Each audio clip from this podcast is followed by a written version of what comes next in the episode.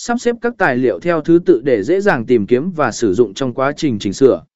Bước 3. Cắt và ghép các đoạn video. Tiếp theo, sử dụng phần mềm chỉnh sửa video để cắt và ghép các đoạn video. Tìm hiểu cách sử dụng các công cụ cắt, cắt ghép và sắp xếp video trong phần mềm mà bạn chọn. Chỉnh sửa video theo ý muốn của bạn, xóa những đoạn không cần thiết và sắp xếp chúng theo thứ tự hợp lý. Bước 4. Thêm hiệu ứng và chuyển cảnh.